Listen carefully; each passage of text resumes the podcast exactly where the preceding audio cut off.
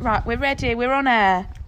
Hello, my name's Diane. I'm 20. 20 You're not 20.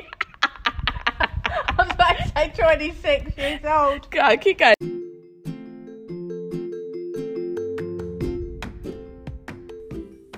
Welcome to Stories from a City Farm with me, Ebony Escalona. I'm a local Kentish Town resident, the occasional vet to the farm animals, but most importantly, a volunteer to this amazing local charity. Now, while the world is a little topsy turvy and we are all in lockdown, we didn't want to keep you completely locked out. So here are some farm stories from the people in the know, the wonderful staff, and of course, the animals. In this episode, Claire Proberts speaks to her mum, Di, the senior riding instructor. Di has been at the farm since she was nine years old, so this makes her the longest standing member of the farm. Hear her reminisce about farm initiation, the days before health and safety, and when Princess Anne came to visit. Hello, my name's Diane. I'm 55 years old.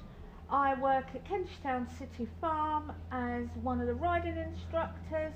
I have two daughters, one Holly, 28 years old, and one Claire, 26, who I also work with on the riding program. I started working at the farm when I was nine. I came here as a volunteer. Um, lived locally. I've lived in the area all my life.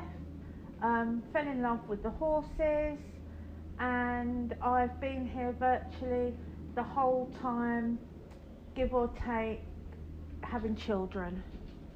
So, when did you start actually getting paid to work here?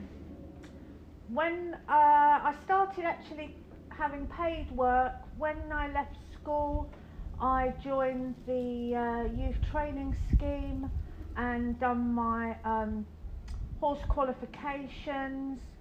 Um, and then a job became available for cover staff when people were off sick or on holiday. And then when I was qualified, one of the previous riding instructors um, left to have a baby, and I got the job. Uh, one of my earliest memories from starting at the farm was um, a bit of a process that if you were new, you had to uh, be thrown in the duck pond and rolled on the muck heap, and the older children would make you eat some of the animal feeds. Um, and if you survived that, then you were in and you were allowed to come to the farm. Uh, one of my highlights of the job is uh, children from Pony Club coming in, really scared of the horses, not ever been around horses or ridden before, and then after their two year stint in Pony Club, they're riding by themselves, trotting round and helping lead the other children. Uh, the difference from growing up for me here as a child compared to people now is there wasn't all the health and safety restrictions. Um, when I was growing up, we never had warm water, we never washed our hands. Uh, we built camps in the hay shed. Uh, we used to ride the horses just bareback, charging around everywhere. Um, and in the morning, we used to just let all the animals loose on the yard and they all used to roam around together. Um, obviously, my favourite animal on the farm is the horses.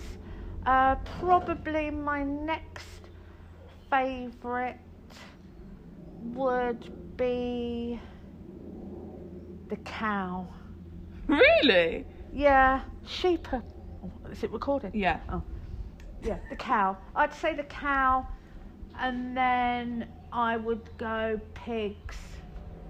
Guinea pigs, I'm sorry. And the yeah, the guinea pigs would be in there somewhere along the line.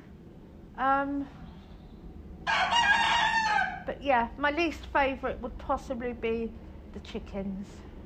great. Why don't you talk about when um, Philip or Prince Albert came to the farm? Prince Albert. Prince Albert was like hundred years ago. Who's that guy? The king? No, Prince Charles. That's it. No, Prince Charles came to Talacre. Um, Princess Anne came here to open the stable. Block. Oh, go on, tell the them about Princess Anne. Go. Go. Um, I met Princess Anne when I was probably about 12 or 13.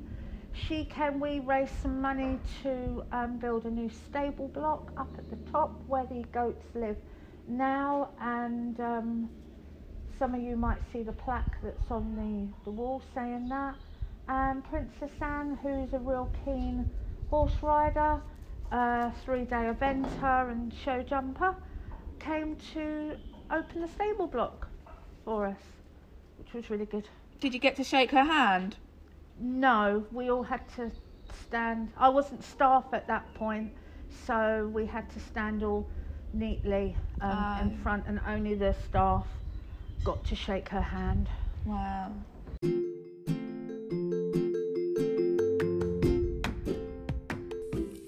If you liked hearing this tale, let us know by sharing and liking on social media. And a huge thank you to everyone who has supported our Kentish Town City Farm appeal. Over 340 of you have helped to raise over £33,000, and we have just 10 days left to achieve our stretch target of 40,000. So if you can help feed and care for our animals, please head to crowdfunder.co.uk forward slash Kentish Town City Farm. We want to make sure that this farm stays open so that other people and future generations can also make some incredible memories.